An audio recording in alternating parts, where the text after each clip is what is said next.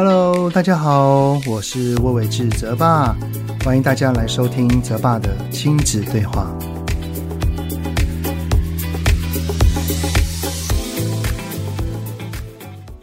Hello，你们好，欢迎收听泽爸的亲子对话，我是亲职教育讲师魏玮志泽爸。这几天哈，感觉这个天气要逐渐进入夏天了哈，对不对？因为已经有好几天的气温都高达三十多度，这个冷气也终于忍不住要打开了。那你们也已经开冷气了吗？啊，不过呢，最近好像又有一点变凉了，虽然只有几天哈，所以这种忽冷忽热哈，一定要多多注意我们的保暖。最近呢，我跟老婆注意到一出韩剧，叫做《车贞淑医生》。虽然还没有播完哦，但是我跟老婆目前看到第三集，觉得还挺好看的啊，而且呢，相当有共鸣。因为剧中的主角，也就是车贞淑，是个家庭主妇。不过呢，她在大学时读的是医学院，而且是高材生，是因为怀孕了才因此而结婚，进入家庭二十年，生了两个孩子，于是呢，也成就了自己的老公。她的老公成为了一个医生。只是呢，因为一场意外的缘故，看清楚了自己的老公，于是呢，也下定决心要活出不同的人生。于是乎呢，重新回到医院，然后先当住院医生的这一串的故事。相信只要是全职妈妈哈，应该都会多多少少有点投射的作用。毕竟就是相隔十多年再投入职场那样子的心情。于是乎，像我的老婆也是啊，像我老婆呢，她已经离开职场十多年了。如果要再次工作，真的不是那么的容易，她自己也会很紧张、很担心啊。不过呢，我是时常鼓励着我老婆，也是很支持她跟相信她的。因为啊，妈妈其实只是一个阶段性的任务，等到孩子长大了，依然要活出属于自己的样子跟人生。而要全职妈妈能够鼓起勇气，那个老公的角色就很重要了哦。这一集的内容呢，也是跟夫妻相关的啦。有位叫做强龙者的听友呢，在 Apple Podcast 上面留言，内容大致是说：泽爸你好，听了你的解说，让教育有更多的选择。可是啊，当家里有一个猪队友，事情就不会那么的顺利。我都觉得自己是在教育三个孩子，而我的老公就是其中一个。当我在教孩子的时候，他可以突然当着孩子的面对我破口大骂，说什么没耐性就不要教，他都没有想过我在什么样的状况底下才会变成这样的。然后呢，要他出面，他只会说没耐性，所以他不会去管。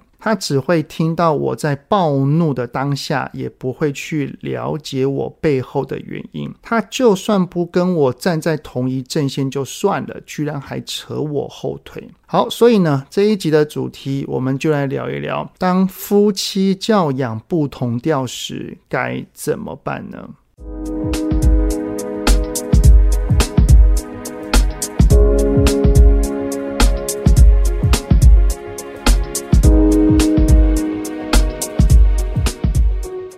我曾经在第十三集里面哈有提过我是怎么跟我老婆沟通的。其实哈，有的时候你们会不会觉得孩子其实比大人还好沟通啊？其实这这也不难理解啦，因为一个人大概是在十八岁左右，由于深受原生家庭的影响，有非常多的价值观就大致定型了。然后呢，这些价值观就会成为未来生存的潜意识，也就是所谓的惯性啊。虽然无论是在学校啊，或者是出社会，也同样会借由很多的经验历程，然后有不同的观点产生。不过哈，绝大多数依然是建构在我们原本脑中那个潜意识的基础上面啊。例如说哈，育儿就应该是老婆的事情啊，还有老公就应该要负责养家。让孩子哭闹就是在放任他。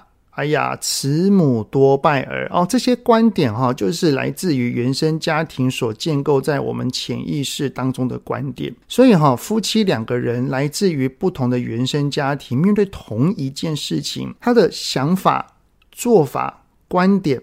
本来就是会不一样的，像我跟我老婆也是啊。针对孩子的事情，大大小小，其实我们从结婚到有小孩之后，也有非常多不同的想法。那以孩子的方面来看的话，像是呃学校要选择公立还是私立，幼儿园要不要额外去学英文，然后要给他多少零用钱等等等等的，我跟老婆的意见其实都不一样。当我们的意见不一样时候，就需要讨论啦。只是啊，如果夫妻两个都是各持己见的话，那想当然就要有一方是要妥协的。不过哈，这一件事情也是我后来才知道的，在跟我老婆沟通的当下，我是没有知道的。就是假设这一件事情，我跟我老婆的意见不一样，而且是牵扯到金钱的话，通常我老婆都是依我的想法去做。我原本以为我老婆说好啦，那就依照你的，她这样子说是在认同我。不过呢，我后来才知道。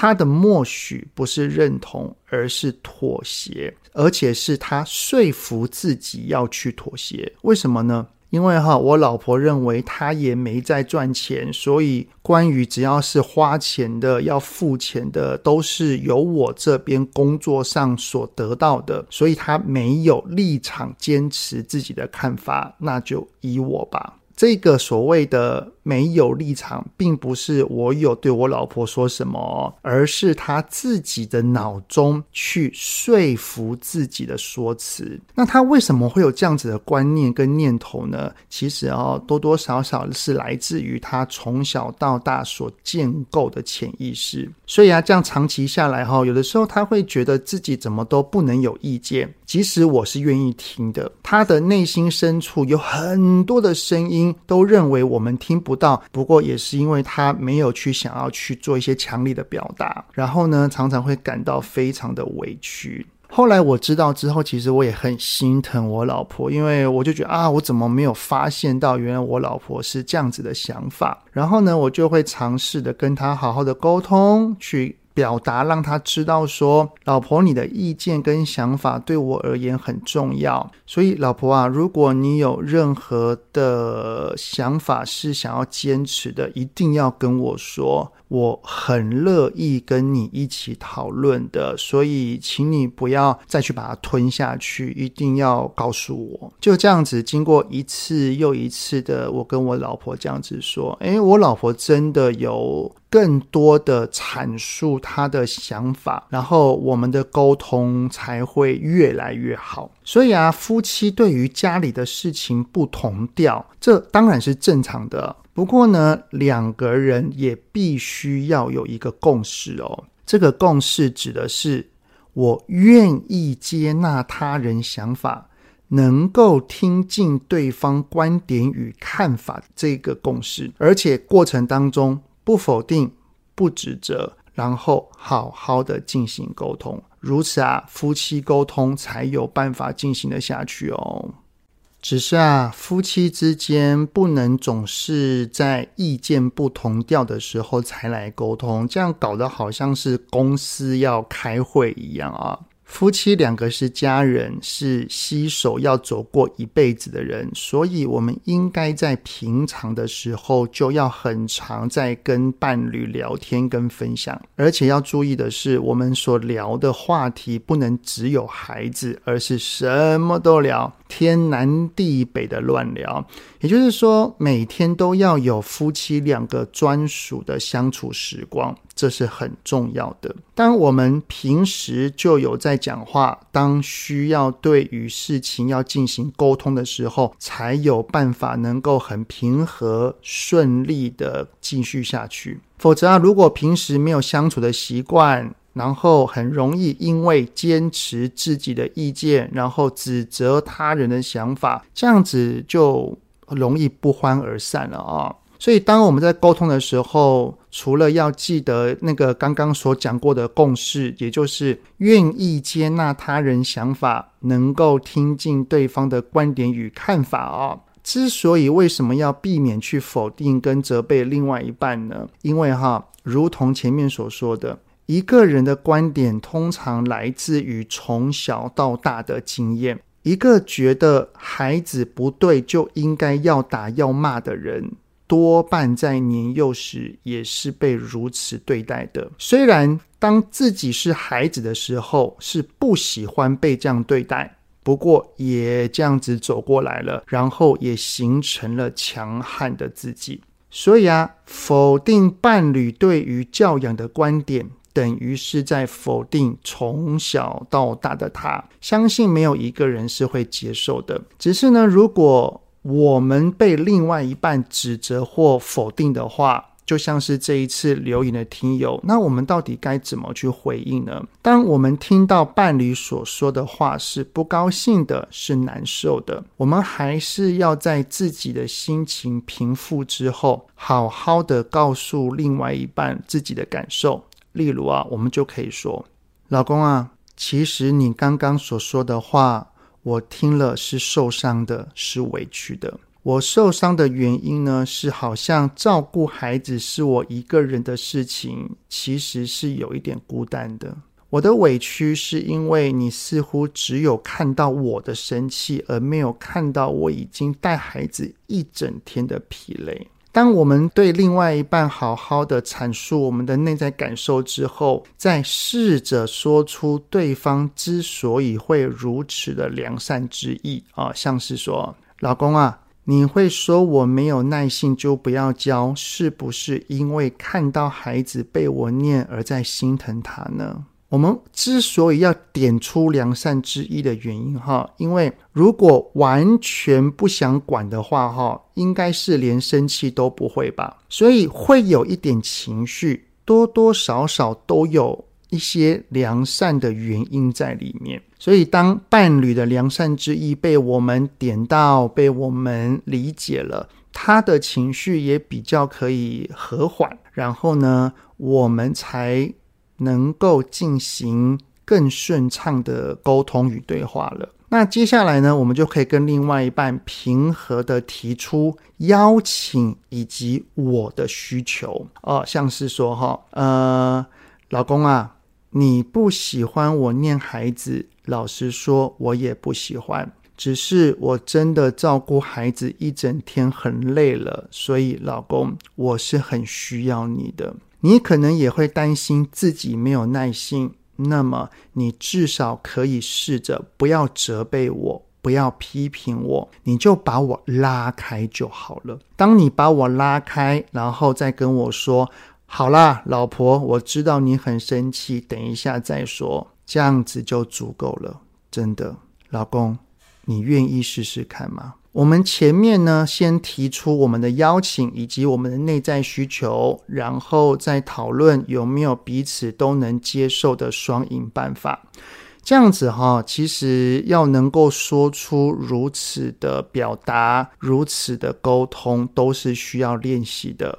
无论哈是对孩子也好，还是对伴侣，都是需要的。夫妻之间如果有着很良好的沟通，对于孩子的成长也有着正向的影响，所以啊，就让我们一起来试试看吧。好，那这一集的内容我们就先到这边喽。很谢谢你们的聆听，有任何的想法都欢迎在 Apple Podcast 底下先五星按个赞，然后再留言告诉我哦。请记得，夫妻之间才是一辈子要携手共度余生的人哦。所以啊，要维系夫妻的关系。一定是要靠平时非常紧密而且频繁的互动。泽爸的亲子对话，我们下次再见喽，拜拜。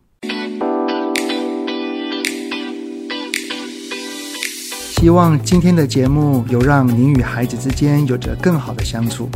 欢迎在各个收听平台订阅泽爸的亲子对话。如果是用 Apple Podcast，请以五星按赞给予肯定。